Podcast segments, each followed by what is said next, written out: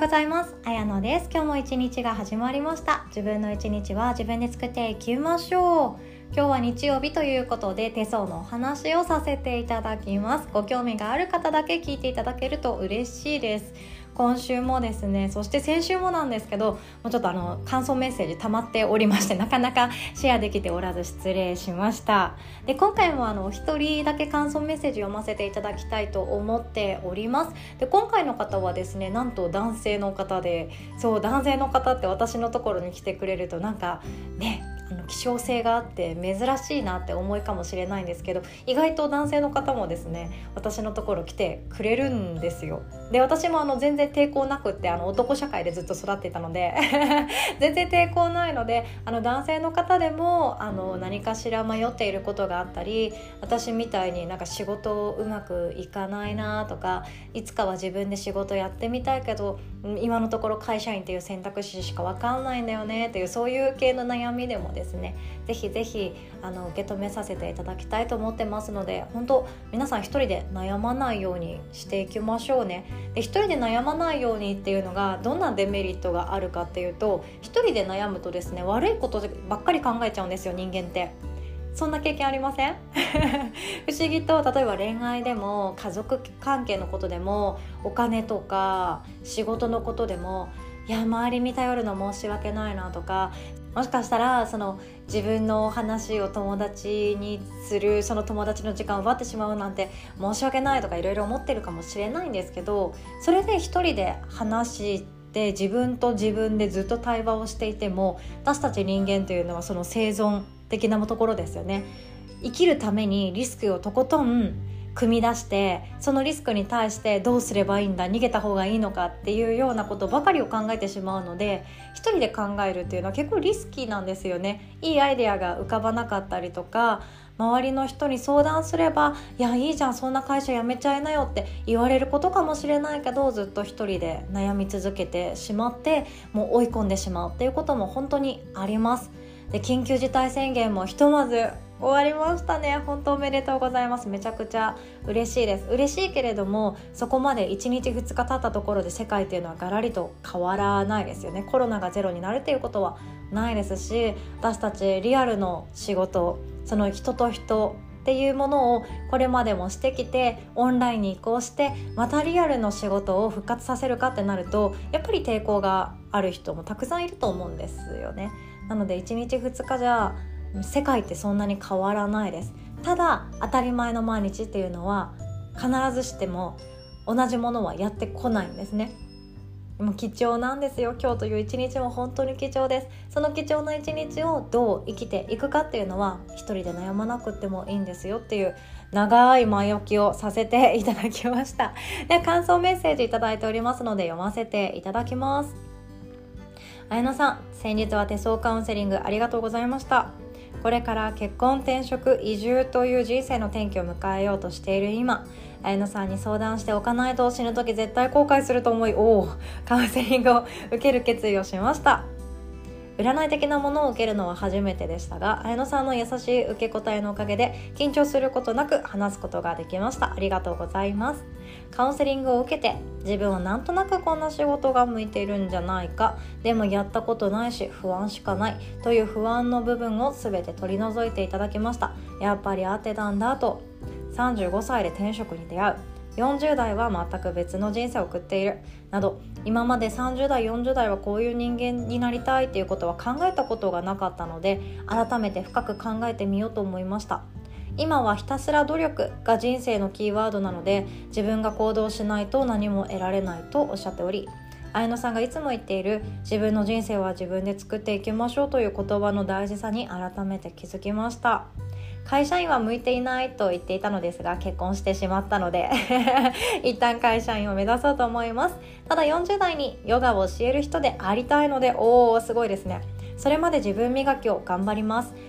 最後に謝らせてください。録画ビデオを妻と2人で見させていただきました。改めて自分がカウンセリングを受けている姿を見聞きして自分の会話のキャッチボールの下手さを痛感しました。そんなことないですよ。そんなこと全然ないのに。なんかねでも自分のダメなところって自分が一番よくわかるんですよね。いやいやそんなこと本当気にしなくっていいです。私も自分でやると多分そうなっちゃうかなと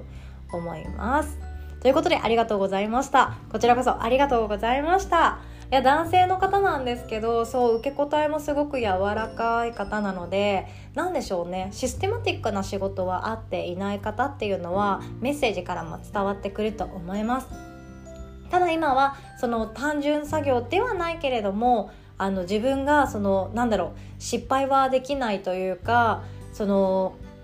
ルーティンの中の一人としての職場でお仕事されていたので思い悩む瞬間もあったんじゃないかなって思うんですよね。でそうこの方は20代の方なんですけど20代の男性でこうやってあの考えることって私の中私の男友達を見てると珍しいなって思うんですよね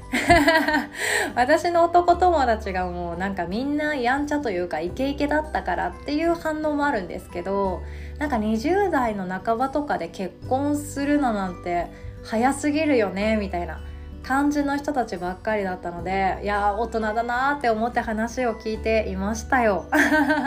であの私たちも男女関係なく言えることが20代であればその10年後30代であればその10年後40代であればその10年後全然おそらく別の生き方をしていると思った方がいいんですね。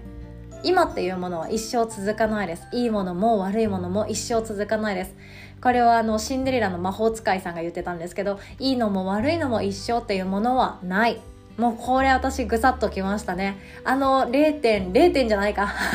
あの2、3秒のフレーズの中に、ああ、そうだよ、人生ってそうだよっていうものが詰まってるなと思って、いや、大好きなシーンでもあるんですけど、そう、いいものも悪いものも一生は続かないんですね。で、ラッキーな人の考え方とか、よく、あの人ってなんか運がついてる人生送ってんだよねって言われる人の特徴っていうのは、悪いことが起こった時とか、うまくいっていないなってそのどん底ですよね。人生のどん底にいる時にどう考えるかっていうとこの悪いことっていうのは一生続かない。じゃあ大丈夫だ。私ならできる。っていうそのポジティブに自分の心を奮い立たせることができる人とっても多いんですね。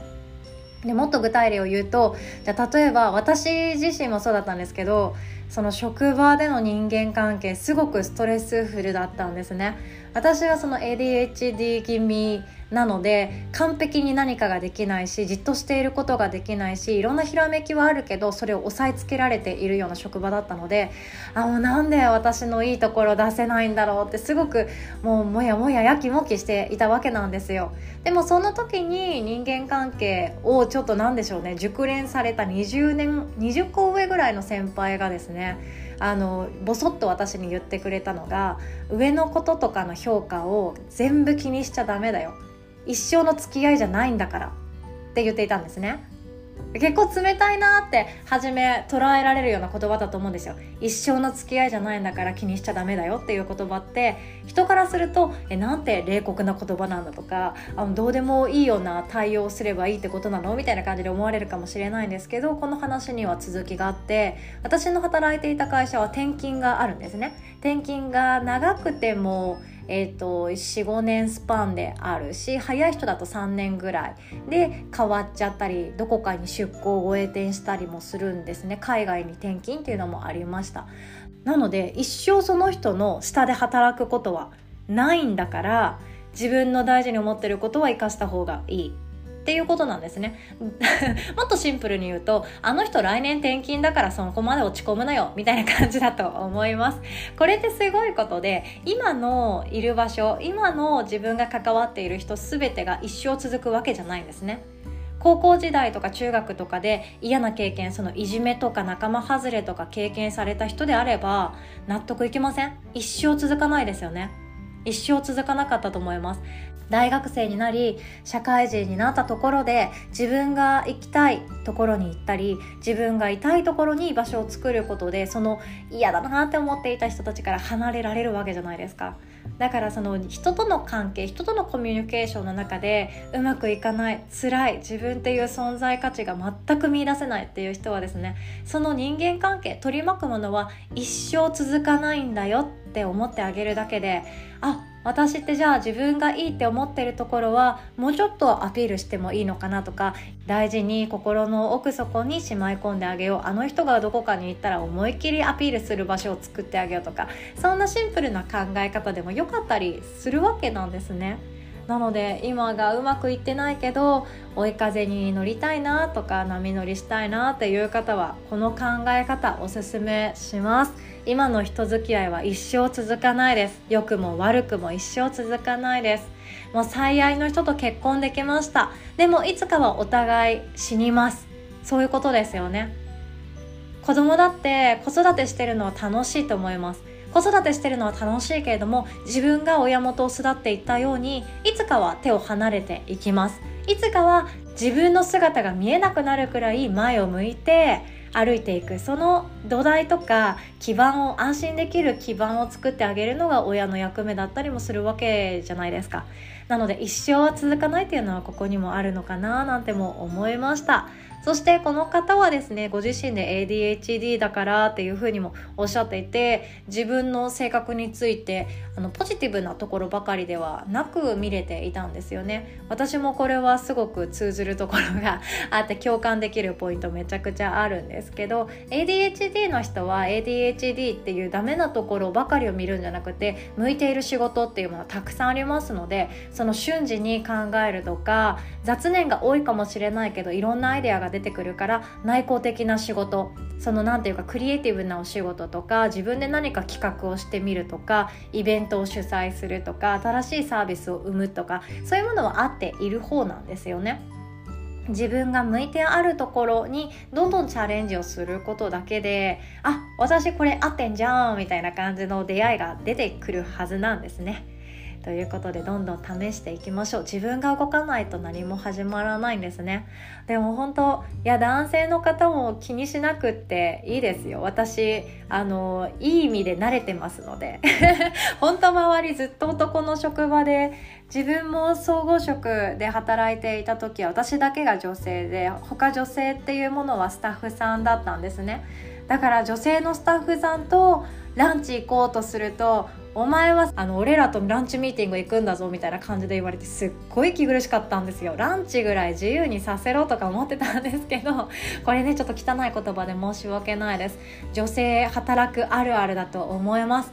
ランチぐらい息抜きさせてほしいし女性との会話楽しみたいし女性ってやっぱり調和の生き物なので人間関係大事にしますよね。ランチこそそのいつも雑務を依頼しているスタッフさんとの関係を大事にした方がいいんじゃないかとかもっとねぎらった方がいいんじゃないかとかって思うんですけどそうじゃなくてランチはざっくばらんにビジネスを語る場所だとかあのなんかね新しいプロジェクトについて語る場所だとかなんかわけのわからんことを男の人は言うんですけど、まあ、男社会ってそういうのがありますよね。なので何でしょうこの音声聞いてくださってる方の中にも男の職場に入っちゃったかっこいい女性とか女性多めの職場で働いていてそれをまとめなきゃいけない男性とかその男女比が何て言うか大きく傾いているところ 1対9とか2対8とかで男女比があるところってあのうまく自分の立ち位置を決めていかないと何ていうかその男性性女性性というものが働きすぎちゃってうまく人間関係いかないっていう悩みもあったりするんですよね。なので私どっち側もちょっとわかるなって思います。女性ばかりの職場ってきっと大変だなっていうのは思いますし。でも男性の中に女性が入るっていうのもやっぱり大変だなって思います。かといって1対1の割合にしてくださいって会社に掛け合ったところでそれこそなんかねあの男女差別なんじゃないかとかなんか意識しすぎなんじゃないかとか言われてしまったりもしてなんか難しかったりもします。やっぱり能力で評価されるとそうなっていきますもんね。でもなんか以前もお話ししたことあると思うんですけど男性が嬉しい職場女性が嬉しい職場働き方っていうのがあっていやこれ誰かが言ってたんですけど男性が喜ぶ働き方っていうのは自分に全て裁量が回ってくる。自分で決めていいよ決断していいよって言われているものを任されるとめちゃくちゃテンション上がって頑張れるそうです。なのでどれだけ働いても働き足りないくらい頑張れちゃうそうです。いや確かにそうですよね。じゃあこのプロジェクト全部お前に委ねるわ。チームで頑張ってくれって言われたらいや全力でなんかお金の計算とかまでねやらせてくれるのであればいや全部やります頑張りますってなりますよね。で女性が嬉しい職場働き方っていうのがどうなのかっていうと休みを自分で自由に選択できるっていうのが嬉しいそうなんですね。さすがここはあの調和の生き物だったりやっぱり月の巡りっていうものがあったりするからだとは思います。ねありますよね。生理中ほんと働きに行きたくないですよね。外にも出たくないという人多いと思うんですよね。家でゆっくりしていきたいって思います。私もほんとそうです。生理中外全然出ないです。でそんな感じで自分が休めるタイミング。この土曜日は子どもの運動会があるからじゃあ金曜日と月曜日も休み取っちゃってついでにどっか旅行行こうかなとかなんかちょっと今体が重たいからもうリモートワークしてしかも半休取らせてもらおうとかそんな感じで自分の健康とか体のことを優先させてもらえる職場っていうのはめちゃくちゃやる気が出るそうです。なのでこのねあのこのことを知っておくと自分がどういう人たちと働くかその時にどんな言葉をかけてあげた方が相手が喜んでくれるかっていうのを知るポイントにもなるかなと思います。ですよ。ということで今日はこんなお話でした。素敵なご縁を本当にありがとうございます。まだまだモニタープラン半額で手相のカウンセリング鑑定させていただいております。ただですね予定が埋まり始めておりまして10月の11日以降でしたら都合合わせられますのでお気軽に LINE からメッセージいただけますと嬉しいです。では今日も最後までお聴きくださりいつも本当にありがとうございます。お互い素敵な一日を作っていきましょう。おしまい。